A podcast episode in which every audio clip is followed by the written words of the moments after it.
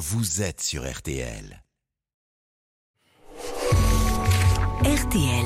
Lis-moi une histoire. Vrai. Tous les jours, Laurent Marsic pioche dans les collections Gallimard Jeunesse et sélectionne une histoire vraie. Elle permet de découvrir un monument, un objet iconique ou encore de tout savoir sur un, un personnage qui a marqué l'histoire. Et ce matin, Laurent, vous nous parlez d'une des artistes les plus fascinantes du XXe siècle, Frida Kahlo, femme et artiste libre. Frida De son vrai nom, Magdalena Frida Carmen Kahlo y Calderón. Frida Kahlo, on est d'accord, c'est mieux, ça prend moins de place sur une carte d'identité. Si tu ne la connais pas, Frida Kahlo est une artiste peintre née au Mexique en 1907. Elle rêvait de devenir médecin. Mais la vie ne va pas l'épargner, jamais, à tout âge.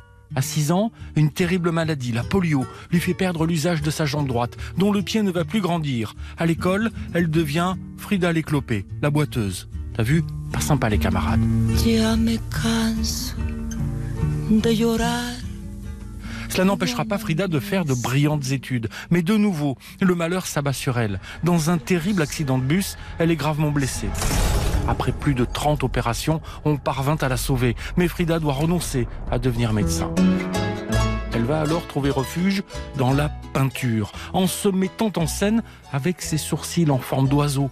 Ces tableaux très colorés deviennent alors le miroir de sa souffrance. Je dois travailler pour gagner ma vie.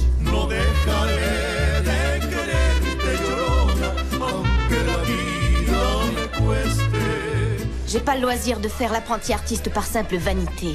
Si j'ai pas le talent qu'il faut, je changerai de métier pour aider mes parents. Ce que tu dois encore savoir, c'est que Frida était une femme libre et à l'époque on disait presque révolutionnaire. Elle disait aimer autant les garçons que les filles. Cette femme, au caractère bien trempé, va devenir un modèle pour d'autres femmes du monde entier. Qu'est-ce que tu as à faire de mon avis? Si t'es un vrai peintre, tu peindras car ta vie c'est la peinture. Tu peindras ou tu crèveras, ok? De Frida Kahlo, il reste des peintures et ce visage où elle ne souriait pas, la Frida intérieure, la Frida triste. Et quand on lui demandait pourquoi, elle répondait par une moquerie en disant qu'elle détestait son sourire et ses dents. L'histoire de Frida Kahlo par Laurent Marsic, histoire tirée des collections BAM et Les Grandes Vues aux éditions Gallimard Jeunesse.